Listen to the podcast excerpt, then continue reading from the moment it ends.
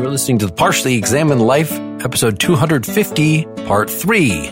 Still on Simone Weil. We have been working our way through The Needs of the Soul from 1943. We'd finished Honor. I think the next is Punishment, which I believe somebody had read the end of the previous section. Crime alone should place the individual who has committed it outside the social pale, and punishment should bring him back again inside it. Punishment is associated with honor, and punishment is a part of atoning for your crime. So you have to have the crime be right, and you have to have a process for bringing somebody back into society. In fact, crime is fundamentally activity that the individual does, which breaks their bond with society. Yeah. So specifically with this realm of obligation with which this whole piece starts. So it actually puts us outside of that relation and punishment is the only way, according to her, that we can be brought back into, I guess, system or chain of obligations. I mean, it says outside the social pale, outside society, like you just said, Dylan, but I thought her view of crime was that it was more metaphysically fundamental, that there are these obligations that we have, whether anybody acknowledges it or not, whether there's any society or not. She calls them eternal. Yes, that are eternal. And so it seems like even though this has been reflected in a social practice, fundamentally, metaphysically, it is something else. It's not just like the society has passed a law and you have violated it. Yeah, that's right. But first of all, the laws ought to be in accord with that. The thing that I think you're raising, if you're not a member of society in any way, right, then the kinds of crimes you commit would only be crimes against yourself against your own obligations to yourself. She doesn't really go into that or bring that idea up that you would properly punish yourself for crimes against yourself in atonement for those crimes. But I think it follows from the way she talks about obligation and crime and punishment. So how do we connect those though? Is it that society, when it is operating properly, is natural in that it is, it's providing the food we already said that. And so breaking ourselves from that natural relationship, I want to say natural just because we need it, right? Society is natural in that it is a human need for us to be in this relationship with people. This relation of obligation, she emphasizes in the beginning to other individuals. And she also says collectives cannot themselves have obligations. And what we owe the collective ourselves as opposed to what we owe we have obligations to people, but I think the thing that we owe the collective is respect because it is food, because it produces the various types of food for the soul. It nourishes people. So we owe it respect derivatively because of that. So I think when we explain how we're put out of this side of this chain of obligations, I don't think we can primarily do that by saying something about our relation to the collective. I think we have to think of this in terms of our obligations to specific individuals. Maybe that's splitting hairs. Well, that's the thing I'm being confused about is whether if this is abstract and mystical, then really the obligation is to nature itself or something like that. But it seems like she is, I think you're right. I think she's trying to be more practical about it that the way that nature itself would incur obligations is through directly through other people as its organs. But the layer of what I wanted to call ontology or metaphysics is just that eternal layer, that sense in which this is, I think she says it's outside of the world in a way. And that's why she will talk about the fact that there should be a consecrated aspect to the penal law. What's happening is not just a matter of custom or social practice or deterrence or however you want to think about it. Practically, we treat this as something that's happened to you spiritually. And the use of punishment is a kind of spiritual practice. And she calls it an honor, even a form of education. And yeah, go ahead. Yes. Yeah. Yeah. It must be an honor. I mean, rightly done, punishment must be an honor, right? Yeah. Which is to say, a sign of respect. Mm-hmm. Again, this sounds like Kant, that the only way to treat you as a person, as an ending yourself, is to punish you when you've done wrong. And it also sounds like what Socrates is recommending in the Platonic dialogues that I do you good, like in the Gorgias, I do you good to punish you. You might think that being punished is bad, but it's actually bringing you back to good ways. It is an, as a form of education. I'm not sure if we're getting exactly the same thing here.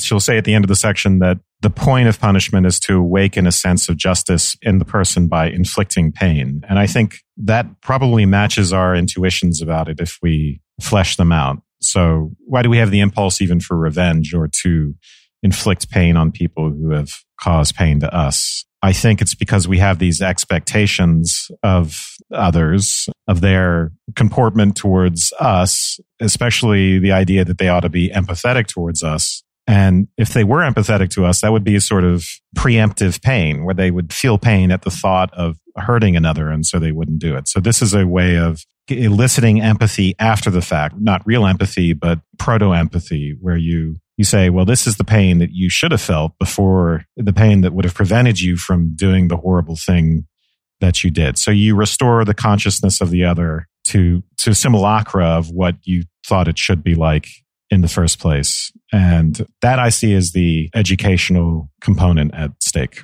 You know, awaken a sense of justice. Maybe she said it succinctly enough and it doesn't require explanation, but you want to make people care about justice in one way or another.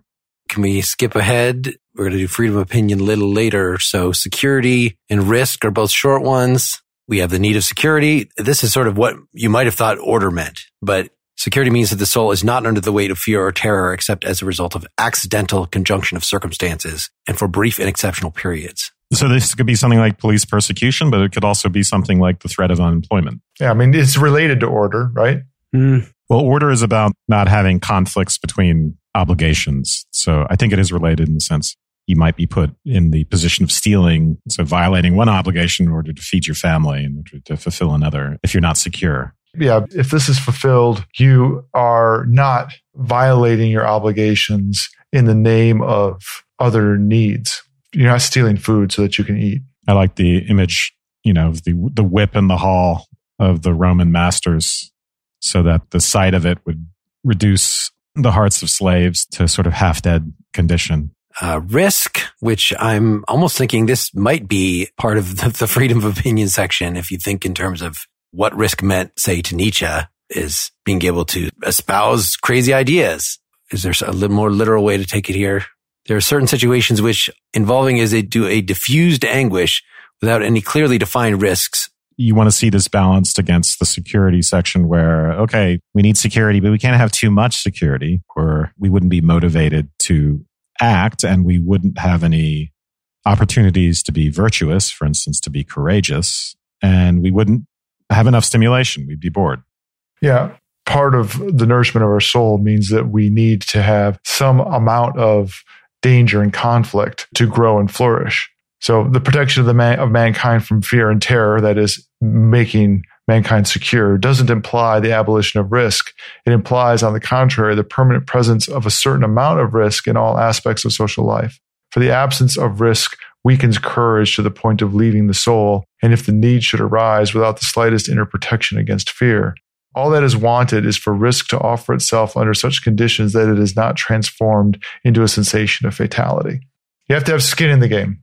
Well, there's a sense in which you can think about this in terms of care, broadly construed, that if there's no risk in any of your undertakings or in any of your interactions or with any of your projects, then there's very little reason for you to care and you know very little reason for you to undertake them because you have no there will be no possibility of failure or opposition the beginning of the theoretical picture of a free society is sort of an extension of this, I think, because she will, yeah. I didn't want to jump into that essay, but you're right. When we get there, you'll see the connection.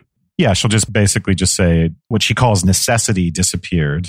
That wouldn't be a good thing. If we didn't have the world resisting us and if we didn't have to work against it, there'd be nothing to prevent us from going mad, from being taken over by our passions. There would be no self mastery, no discipline. So we need these external obstacles. And I think this risk section here is a form of that. Private property. The soul feels isolated, lost, if it is not surrounded by objects which seem to it like an extension of bodily members.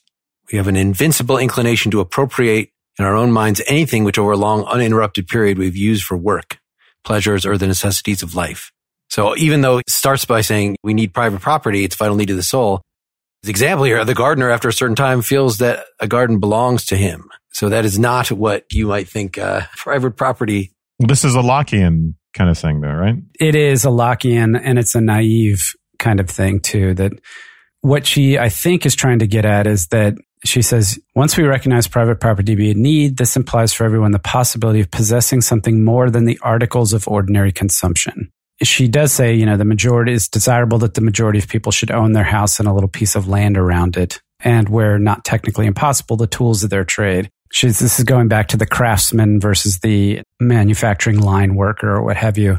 But when I was reading this too, I was thinking about when she talks about being beyond the articles of ordinary consumption, I was thinking about like books and art and things like dolls that kids have, you know, like a sense of, and I see this in my two year old that she's entered that phase of mine, right? This is mine. This is yours. This, it's a notion of ownership. And I think to say even private property, because of the connotations that we have with physical property, namely land or capital, it gets confused. But she's thinking of something much more tactile and much more at once tactile. So something that you can invest your love of beauty and your cares and something maybe you could even share with others, you know, beyond just ordinary bartering. But then also that sort of not peasant worker, but like landed tradesman kind of thing where if somebody has some ownership in the means of production, then it gives them a sense of just like we talked about responsibility and more likely to be obedient and a sense of equality, you know, order, that kind of thing.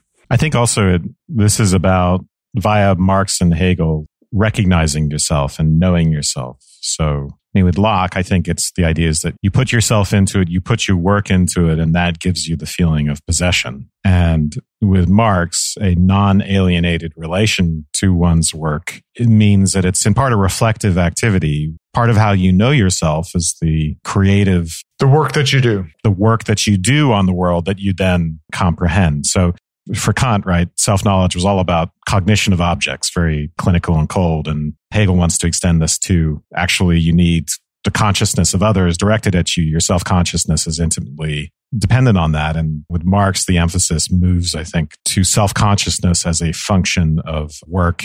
I'm not sure if property would be the word there, but it seems related. She seems to use it that way. The tools of your trade are factoring into your understanding of private property. I think exactly along the lines you're describing. Yeah. So if what you lose if you don't have this need met, I think it would be a similar sort of loss to losing part of your social existence. It's not just about inert things.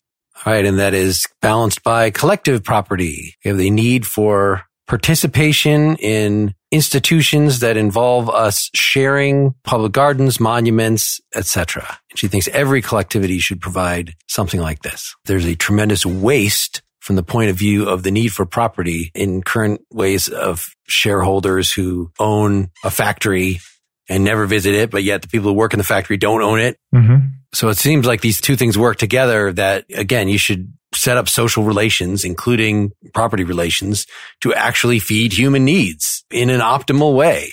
I'm interpreting that as sort of small scale private property, large scale collective property. Like should any one human being be allowed to own a lake? I don't think so. Not getting the benefit that you get out of private property. What if I worked hard for that lake? And a very small lake. Maybe. Maybe just a, call it a big pond. People can own ponds, but not lakes. as long as I can have my speedboat on it. What's interesting about this is, I mean, I hadn't really thought about this. The idea of being part of a collectivity or part of civic life can be somewhat abstract although i think if you know if you're participating in local politics or local communal stuff maybe it's not so much. But these monuments are concrete. They're tangible. They're visible. And in a way it, it's almost like they could be treated as metaphors for one's connection to the social existence to the exist to the polis let's say well, and think about parks. I mean, think about Central Park's importance to the identity of being a New Yorker, hmm. or at least a Manhattanite. And that's true for all kinds of public spaces. It affects different portions of the community in different ways, right? But you know, that's the argument for public lands of all sorts, whether they be local parks or spaces where monuments are or public museums. Yeah. I mean, I think every town, every city, every polity has some kind of public space. And it used to be something of great concern. I think it still is in some respect, but it's different based on the function of that public space. So, you know, in Austin, the downtown area, it's called Town Lake. And there are a number of public events that take place there, but the public interest is really around the fact that it's about a three and a half or four mile walking slash jogging trail around it that's completely available to everybody, regardless of social situation or economic status. And so in a very real way, it's like the one thing that everybody in Austin has a vested interest in maintaining the cleanliness. Everybody's paying attention when the water comes up to see at the high because and the take their dogs and things like that. I think what she's saying, I don't want to dig too deep into it because I'm sure we'll find some flaws and some issues around the tragedy of the commons, but I think there is definitely something to it, which is to say any collectivity where there is any kind of shared space or shared object or shared ritual that the members of that collectivity should have a shared interest in a sense of ownership about it and it not be thrown at them right or held above them but that they should feel a sense of ownership about it. She concludes the section any form of possession which doesn't satisfy somebody's need of private or collective property can reasonably be regarded as useless. That does not mean that it is necessary to transfer it to the state but rather to try to turn it into some genuine form of property. What would be an example of this I was thinking squatters' rights, rights of salvage, stuff like that. It gets transferred directly to somebody who's using it rather than the state. I don't know. This is like, I'm thinking here about like a mine, like a natural resource. There's natural resources like grazing lands that ranchers fight about and things like that. But what would something like that be? Her definition of private property is more restricted than what we might think. So it can't just be anything that someone privately possesses. It has to fulfill that need and being something like a garden that you've put your work into or something like that. So I think a lot of things that we would call private property don't really meet that need as she's defined it. And money, she does mention money above, right? So there's no natural connection between property and money. I don't know exactly how money fits in, but obviously it's something that we can't have a real relationship to. Yeah, I find that the big puzzle of this whole thing is obviously she wants our emphasis on money to lessen, but what does that mean and how would we do it? And how does that cash into someone who has liquidated all of the things that they use? I'm making use of this garden for my whole life and it is mine and I sell it to somebody and they want to use it in some other way. I mean, no, you can only sell it to someone else who will care for it in the way that you did, you know, that kind of feeling rather than to the bank that has this level of abstraction. I, I just think she would be very suspicious of high finance of anything, you know, beyond a certain level of complexity. Basically, money should just be simplified barter.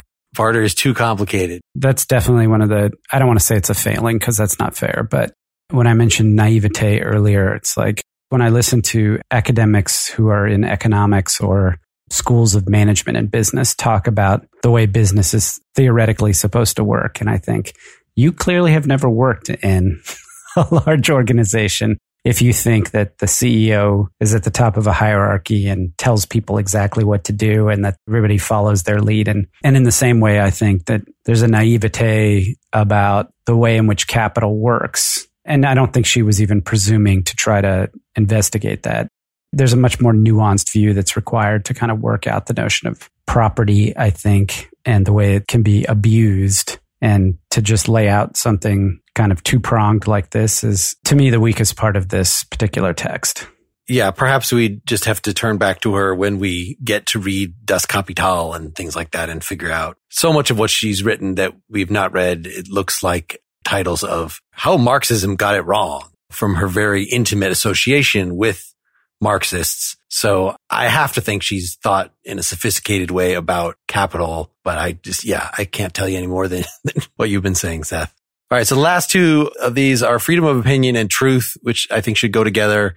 And Wes, you probably have the strongest feelings on this section. Do you want to, can you sum it up or? Sure.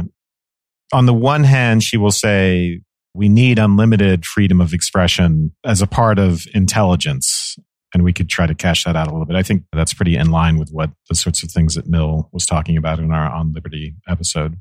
But she'll give a lot of qualifications to this, which sound like she's contradicting herself. So some of this stuff has come up, for instance, in our Enlightenment episode, where some of those thinkers, including Kant, thought there's really, when you talk about freedom of speech, you're really talking about several different contexts or domains. And one of them would be academic, where you would have complete freedom of speech, but others, for instance, in your capacity as a worker for some company, you might not have as much freedom of speech. And for they, the press is one of those contexts, and even art, the arts, where you could legitimately have your freedom of expression curtailed, at least at the institutional level. She just says at the end, associations have not got to be free. They are instruments. They must be held in bondage. Only the human being is fit to be free. Like you said, she has a lot of constraints on mode of speech that is mediated by organizations or institutions at all. Yeah, the individual journalist is free and they should have freedom of expression, but that doesn't mean the newspapers should. That's an organization. So she's trying to draw a hard line between exploring different ideas, which we should be absolutely free to do, and actually giving advice. We've put this in terms of performatives before. I forget, Wes, Bill Youmans had sent us that article about Aristotle and it used some other term for this besides perform- Well, messaging, I think, is what she talks about. But yeah. Right. Messaging was this other author had said, where as long as you are, it's just, see it's so ridiculous to even to phrase it, but you should be able to say whatever you want, but we should have a social standard that says, I don't really believe this. I'm just saying it to explore it. As if that could be really a thing it is in certain literary contexts, although that's one of the things she takes issue with that she thinks if people writing literature want to play it both ways. They want to say on the one hand, I'm just doing art. But on the other hand, they want their art to be politically efficacious and it's political speech. As soon as I try to convince you of anything, then if I'm trying to convince you of something bad, that's an action. Just like if I'm saying, Hey, go kill that dude. That even just saying, I don't know if she was homophobic, but if you say, uh, oh, homosexuality is great. And if I say that to you, then I'm pushing you. And the problem is you don't have to say that specifically.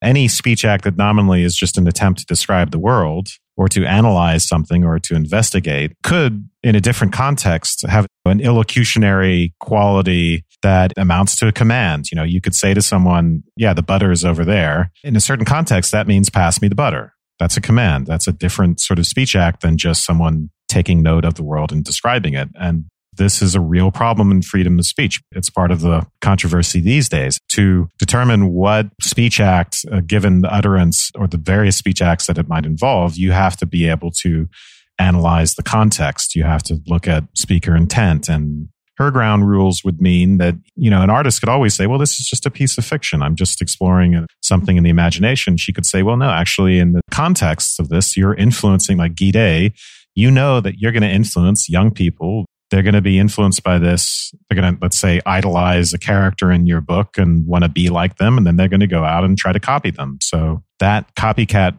phenomena, that's something you should be aware of. So we have to hold you to that. Say that you should be willing as the author to be subjected to a tribunal where you say, yeah, actually, I don't believe that, you know, that was just the character and I actually don't believe you should be doing that. This is another one of those bait and switch things that she does where you're like, oh, freedom of opinion. And you think, oh, she's going to say everybody should just be able to open their mouth and let any kind of nonsense come out. And it's not what she means at all. Freedom of opinion for her is really another way of saying free and responsible exercise of the intellect. So you're not free to just tell lies or to express nonsense or to do things that are disruptive to all of these other principles, these needs of the soul what you are free to do, obligated to do, and what the society should empower and, and remove obstacles to you doing is exercising your intellect and then manifesting that exercise of the intellect in the form of speech and action. She talks about these three ways that the intellect works. It can, it can discover the means to accomplish an objective. It can provide some guidance where you have to make a choice or it can be purely theoretical, right? Without regard to action and outcome. And then she talks about how that's mirrored in society. And so when she says writers have an obligation, what it means is they have an obligation to exercise their intellect in a way that it's mirrored in the right way in society. And so if somebody does something that disseminates untruth or disrupts order or undermines security or introduces unnecessary risks and so forth, then that person should be censured, but not because there's some absolute right to free speech to say freedom of opinion or whatever you want to say. They should be censured because they're not using their intellect in the appropriate way, or they did and they're not acting in accordance with that. I think the critical category there is number two, right? So the first one is we discover means to already given ends. The third one is about theoretical speculation. And the second one, though, is the determination of ends. And this is related to the, again, the problem of speech acts where you ask yourself, is this a descriptive statement or is it normative? That's very context dependent and complicated. So, for instance, one of the controversies now is about talking about average IQ differences between groups. There are people who do research in this area that just say, Hey, I'm doing theoretical speculation. There are others that are saying, no, there's a normative content to this. You're suggesting that certain groups are inferior. This is racist. That's the problem. In some contexts, it would very obviously be racist, right? If there was someone who were not studying average IQ differences between groups and they were on about that at work all the time with colleagues belonging to those groups, you could assume that they're trying to rile them up, that what they're doing is racist, that they're actually, the speech act that they're engaged in is the act of insulting. But academics could say, well, we're not really trying to insult anyone. We're actually just doing the theoretical speculation part. Whether or not you agree with her, she's onto a very real problem with free speech, which is the fact that these speech acts are actually entirely different in different contexts and figuring out what they mean can involve a lot of controversy and conflict. And I think for academia, she's okay with something unlimited, but for the arts and for newspapers, she's suggesting that inevitably these can be taken to have normative content. They can be taken to say, we're determining certain ends here. This is what you should do. And therefore, they have to be subject to certain limits. I'm not 100% sure that she's got as sophisticated an analysis as you are talking about in terms of speech acts. But the one thing she does say, let me read from page 129. Again, she points out in the essay around page 128 that no group can claim freedom of expression, that only individuals can claim freedom of expression. It's meaningless for a group to claim censorship or what have you. Only individuals can. But she says on page 129, going on to 130, actually, at the present time, wherever there were political parties, democracy is dead. We all know that the parties in England have a certain tradition, spirit, and function, making it impossible to compare them to anything else. We all know, besides, that the rival teams in the United States are not political parties. A democracy where public life is made up of strife between political parties is incapable of preventing the formation of a party whose avowed aim is the overthrow of that democracy. If such a democracy brings in discriminatory laws, it cuts its own throat. If it doesn't, it's just as safe as a little bird in front of a snake. To me, that strikes at the heart of what she means by freedom of opinion. It needs to be freedom of radical opinion that while respecting the needs that are supplied by the collective society and while respecting the individual also entertains the possibility that a thoughtful approach that accords to one of these methods of the intellect could come into discourse even if that makes it very uncomfortable and potentially advocates for the destruction of the collective. This is her way of trying to talk about revolutionary ideology, I think, in a kind of non Marxist way. So, with this abolition of political parties section, she seemed to be reaffirming this idea that we have to keep a very strict separation between the theoretical and the practical so that there are certain associations which are basically advocacy organizations. And then there are, let's say, universities which are supposed to be concerned with theoretical matters. And you cannot allow the realm of abstract theoretical speculation to be admixed with any sort of advocacy. That's one of the, what I thought was the key features of this. She seems probably naive about the ability to have that distinction maintained at a university for some kind of why a university is strictly speaking going to be that much more immune. It might be a little bit more immune just because there's a prima facie intent to be open inquiry and stuff like I'm reading this into her. She didn't use the word. It would be my fault, not hers. But yeah, fair enough. It reads consistent. It just seems like an obvious truism that she would have to recognize that as soon as you get a group together, then you're going to get the tendency of uniformity of belief. And I guess the question is whether she considers that a tendency that we need to put a stop to. We need to have a specific ethic in our society against that kind of thing, which you could definitely have like in an academic organization that you're going to say, within this academic organization, we're going to have absolute free. You know, nobody can be excommunicated for having a belief that is rejected by the majority. And likewise, you could say, you know, if you're going to have anything that you collect membership dues or whatever about, uh, you know, so it's just a labor union or something, you likewise should not, it should be illegal to kick somebody out for not believing the same thing you do. Whereas some of these other intractable problems, like, you know, force governing our lives, no matter what we do to try to get rid of it, it'll just come back. This seems that impractical, irremediable to me. What seems impractical? It seems that you just could not fix this tendency of groups to migrate toward enforcing uniformity of opinion. Like as long as you have a group, that's going to happen. You're reading her, Mark, as wanting to have this distribution of opinion throughout any kind of group in society. And that would seem would be completely contrary to having a group of any kind of identity at all because having that identity would mean that you have people who agree, but also people who are not part of the group who disagree. And if somebody you know, changed their mind, then it would be the dissolution of that group. Yeah, the best you could have is to have the individual's association with the group change so that you're sort of involved with enough groups that if one of them gets mad at you for having an opinion that then it's just the social cost is not that heavy. So I think part of the problem is she's speaking at a very high level of abstraction it's a little unclear. So she says there's two sorts of associations, those concerned with interests and those concerned with ideas. And that you can't allow organizations associated with ideas to have discipline and organization in the sense that they're going to try to make things happen. So any organization that's concerned with interests and advocacy and making things happen, I presume that's unions as well. They have to be supervised by the, she says, constant supervision of the authorities. So they can only act within very narrow limits. And for something like a scholarly journal or a university, I presume, I'm reading this into it, I assume that you're allowed much freer play. There's no supervision by authorities as long as you're not actually mobilizing to do things, to put those ideas into actions.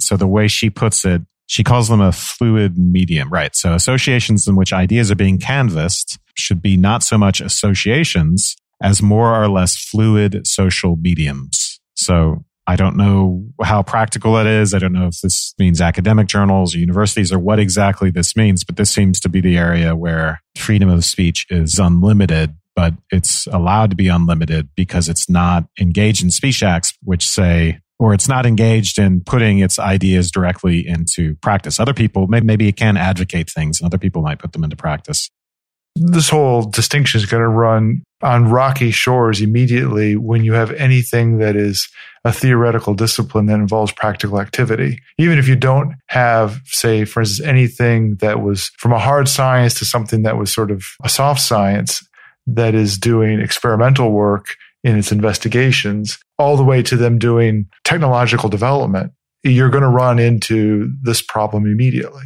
of what kind of practical effect is it what kind of doing are you making in the world? And that's even aside from acknowledge, which you, which probably have great criticism for, and is the way in which universities are places where work to change society is developed, right? I mean, it's been true probably forever, but certainly for a very, very long time. You know, you go and you get educated and you go and you bring new technologies to your farm. So you have a practical effect on the society of the university existing. You make drugs. Yeah, I think the idea though is if you're a, political science or philosophy academics and you are hashing out whether it's specifically its policy or whether it's philosophical ideas about what the state ought to be or what a constitution ought to be, there's conflict, there's canvassing, there's back and forth on that. It's not like the academics themselves or the university itself can put those things into practice or do anything about that. So, but if you're writing for a newspaper that's widely, you know, say you're the New York Times, you're a major national media outlet and you engage in what is essentially propaganda and you do that very consistently and in a very sophisticated way, you influence people. You can get them to do things. You can radically alter society that way. I think that's the sort of distinction that's being made. And it does break down, I think, for us today because social media and the way in which I think some of these boundaries are being broken down. So I think you just, by bringing propaganda, brought us to the last section of this and the why you would, because it's not just that you want a sharp distinction between the theorists and the practical. You can make the jump from theory to practice, but only if it's actually something that is in truth helpful to people. And the main criteria for that is if it is propaganda, then it's not helpful for the people. Even if you're arguing for a state of affairs that you think ultimately would be best and you want to tell a noble lie about it, like Plato would recommend in the Republic, that goes against human interest because we have truth as our most sacred need. We need newspapers to tell us the truth. We should censor them if they don't. We should have, you know, very strong libel and slander courts. I think you're understating this, Mark. Her example is someone getting Aristotle wrong on slavery, essentially slandering Aristotle. And she imagines him being brought up in the courts on that crime and punished pretty seriously for it. It could be the distortion of the truth. It could be omissions, things much more subtle than just getting facts wrong and ruining someone's reputation. It can be these more abstract questions that could get you into, into trouble. So don't say the wrong thing about Aristotle in the newspaper. There's a really interesting aspect to her concept of truth here, the, or the importance of truth that I found really compelling. I'm going to read just a, a short selection from the beginning. The need of truth is more sacred than any other need, yet it is never mentioned. One feels afraid to read when once one has realized the quantity and the monstrousness of the material falsehoods shamelessly paraded even in the books of the most reputable authors. Thereafter, one reads as though one were drinking from a contaminated well. Applies just the same to social media, right? There are men who work eight hours a day and make the immense effort of reading in the evening so as to acquire knowledge. It is impossible for them to go and verify their sources in big libraries. They have to take the book on trust. One has no right to give them spurious provender. I think this is a really interesting idea that she says if somebody goes to the immense trouble to try to learn something, and they try to learn it from you and you fail them by virtue of lying or dissuading or that it's just, it's a crime. It's a crime against that individual who's making the efforts to try to learn and grow and gain knowledge and exercise their intellect. It's violence against the intellect of the individual to lie to them. That seems, I don't know, it's powerful to me, but I'm the sappy one of the group. I mean, I don't think we need to give all the free speech arguments about how one might object to all this stuff, right? So she's imagining, for instance, how are we going to guarantee the impartiality of the judges and the courts that we have to decide whether things are true? Well, we'll draw from different social circles. We'll make sure they're really intelligent. They'll have a good legal education and they'll have a good spiritual education as well. And we'll make sure they love the truth as well. They'll have gold souls. she selected the judges to have the uh-huh. gold souls it was reminiscent to me of the Guardians, right? For exactly. Plato's Republic. Yeah. So these sorts of thought experiments, I think are, I mean, I don't think she just thinks of it as a thought experiment. I think she's advocating this, but for obvious reasons, I guess you guys have used the word naive. It seems naive to me, but as a limiting case, as something to, as a thought experiment, of course, it's worth stating and analyzing there's something about the way she said it out at the beginning that it's important to have the perfect in mind when just trying to decide what the better is. That makes a lot of sense. Mm-hmm. On the other hand, this to me is an example of how the perfect is so naive and far removed from the practical as to not provide a guide sufficient to make the decision. That in fact, the whole decision in this kind of structure is in the lack of perfection. No, that's a good point, Dylan. And I think this also harkens back when we did our first episode on Weil. Mark did a little biographical stuff and noted that she was famous for working with workers and alleviating suffering and all this. She's clearly got something in against the fourth estate here. Probably for good reason, right? Because, I mean, newspapers would be the arm of propaganda of the state. Yeah. It's not just about truth in the abstract, it's truth as it's employed or falsehood as it's employed in propaganda or for the purposes of persuasion. Really, as Wes said, where a choice is needed. If you misuse the truth or use falsehoods to try to get people to make a certain kind of choice, you violated their intellect. And it's, in her mind, it's obscene. And obviously, that typically flows one direction, which is to say, from the moneyed landed, propaganda supported media outlet type thing down to the working class. And also, I think these are very serious concerns. And in the context of free speech, they have to be analyzed and talked about, and they're not enough. And I don't even think we really got into it very much with Mill. But what do you do about propaganda? What do you do, for instance, if the entire national press in the United States looked like some sort of variation on Der Stürmer, where its sole preoccupation was to villainize some race or some other group in the country. And that sort of thing was whipping people up into a frenzy and creating violent conflict it's not obvious what you do in that situation or how one should feel about free speech in that situation. So when you think about free speech, it's important to take into account the point of view that she's putting forward here. I think it can be accounted for. I think it's, you know, you can be a free speechist like me and account for these possibilities, but I think it does take quite a bit of work and nuance. Her answer to your question would be, well, we got to put him in jail, right? They'd have to go on trial and we put him in jail. And it's interesting. It's like, that seems ridiculous. That's an, as Dylan said, it's an ideal that seems so bizarre and kind of like, but when you think about it, you're just allowed in the United States, at least to just lie constantly. As long as you don't commit slander or libel, you can just lie there's really just a social convention about whether to check you on that. And we now have a liar in chief it's fascinating that he's there's a question of whether there's some immunity associated with the office of the president but the reality is there's no crimes being violated and uh, and she's basically saying if i were king lying would have repercussions of a legal sort and not just if you slandered or committed libel. And you think about it, it's like, wow, that's actually juxtaposing the ideal against where we are and trying to think about some way where we could get a little closer to an ideal isn't so crazy outrageous. So this is where I would actually now now I want to disagree.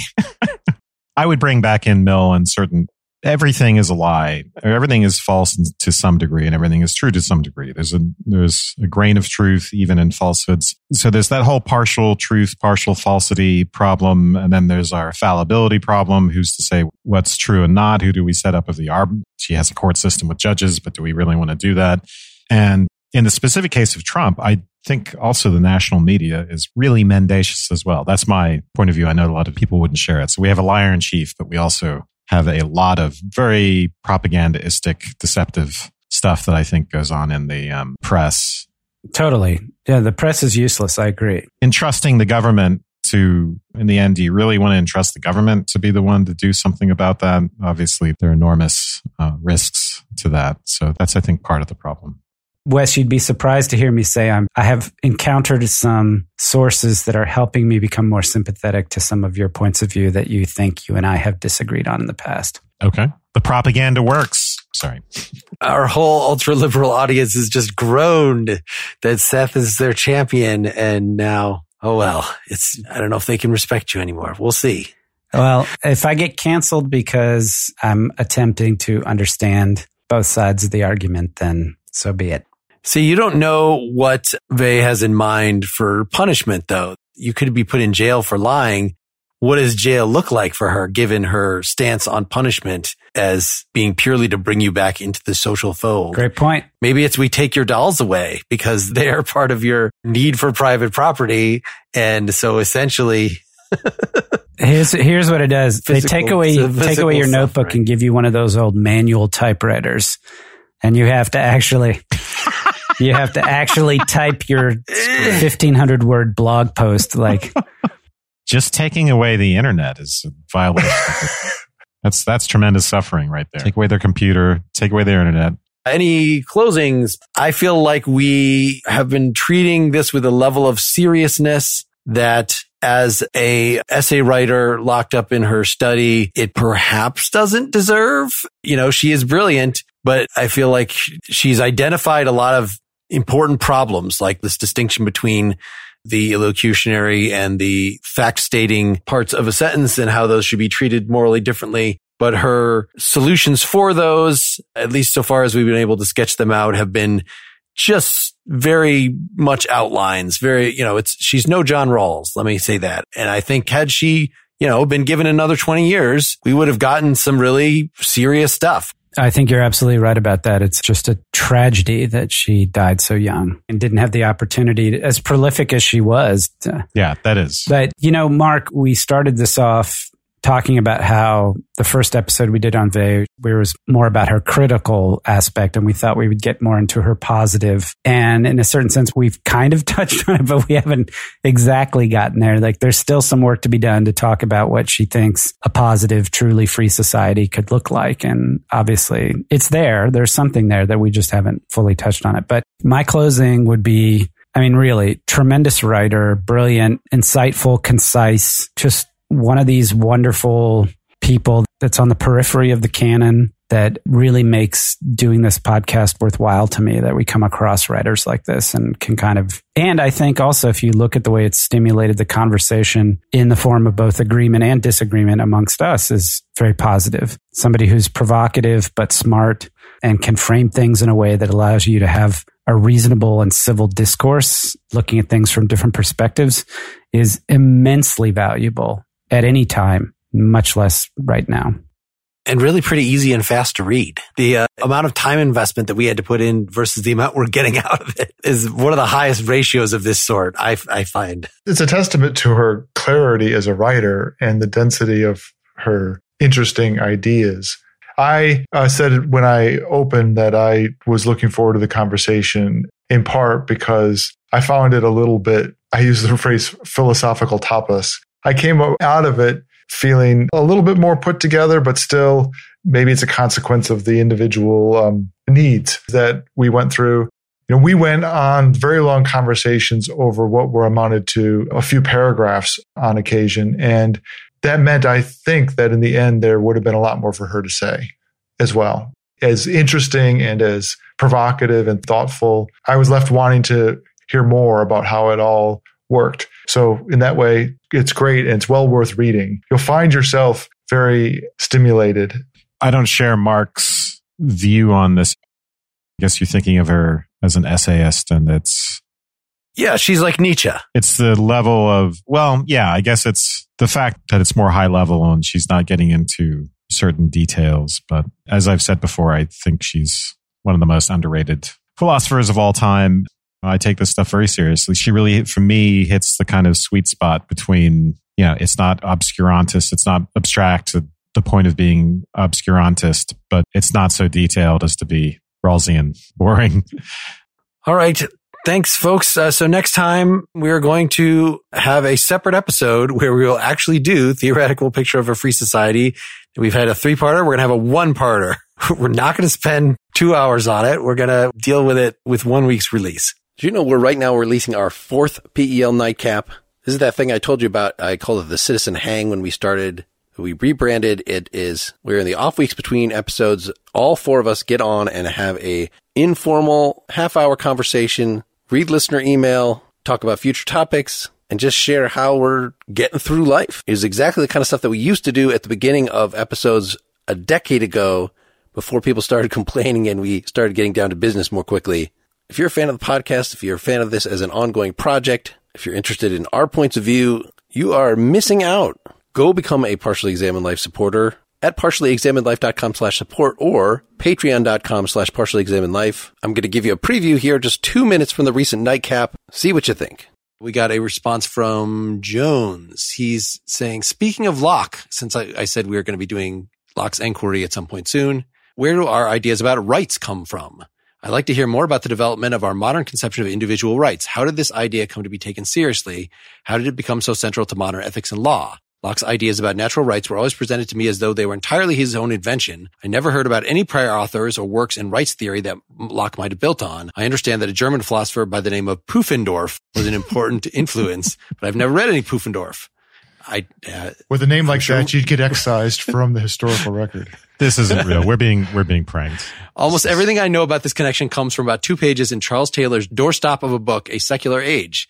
He gives a brief sketch of the development of natural law theory that runs like this: Lipsius to Grotius to Pufendorf to Locke, but he doesn't stop to dwell or examine on it. And I know even less about Lipsius and Grotius than I do, or maybe it's Grotius than I do about Pufendorf. And he gives us the Pufendorf on the Stanford Encyclopedia page. So it is a real thing and theories of rights. Anyway, what do you guys think about? I hadn't really thought about doing a kind of history of an idea cast, like all topic oriented cast. It's a little daunting to me, but it would, his pitch got me interested. Anything that allows me to repeatedly say the name Pufendorf, I'm I'm for. Maybe it's Pufendorf. I don't know. I'm less interested in doing like something. I mean, we could approach it if we really wanted to sort of dive into natural rights and read a series of do a series of episodes and readings on them that would approximate something like that. But I agree. Since one of the participants is HR Pufnstuf from Seals and Marty Krofft's beloved TV show from the 60s, I'll drop acid before we do it so that it can. Uh, Our closing song today is Even Though the Darkest Clouds from Liar, Flower. I interviewed singer Katie Jane Garside for Nakedly Examined Music, episode 127. Please see nakedlyexaminedmusic.com to get that. I imagine if Simone Weil sang, this is what she would sound like. Please tell us what you thought of this episode and what else we should cover. You can do that on the blog post at partiallyexaminedlife.com. You can comment on our Facebook group or our Facebook page. Those are different, crazily, or tweet at us, which is where you can follow what we are reading at any given time. Thanks and good night. Good night. Night. Good night.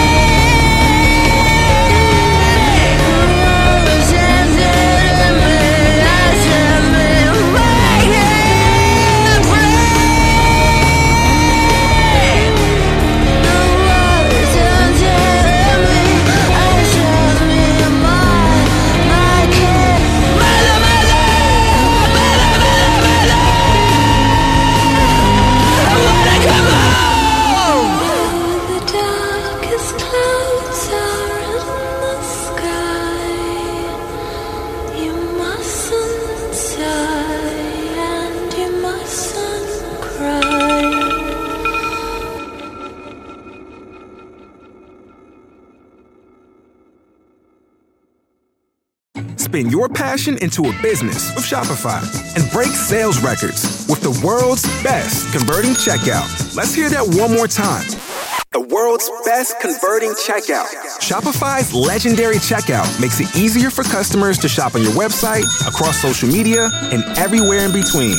Now that's music to your ears. Any way you spin it, you can be a smash hit with Shopify. Start your dollar a month trial today at shopify.com slash records.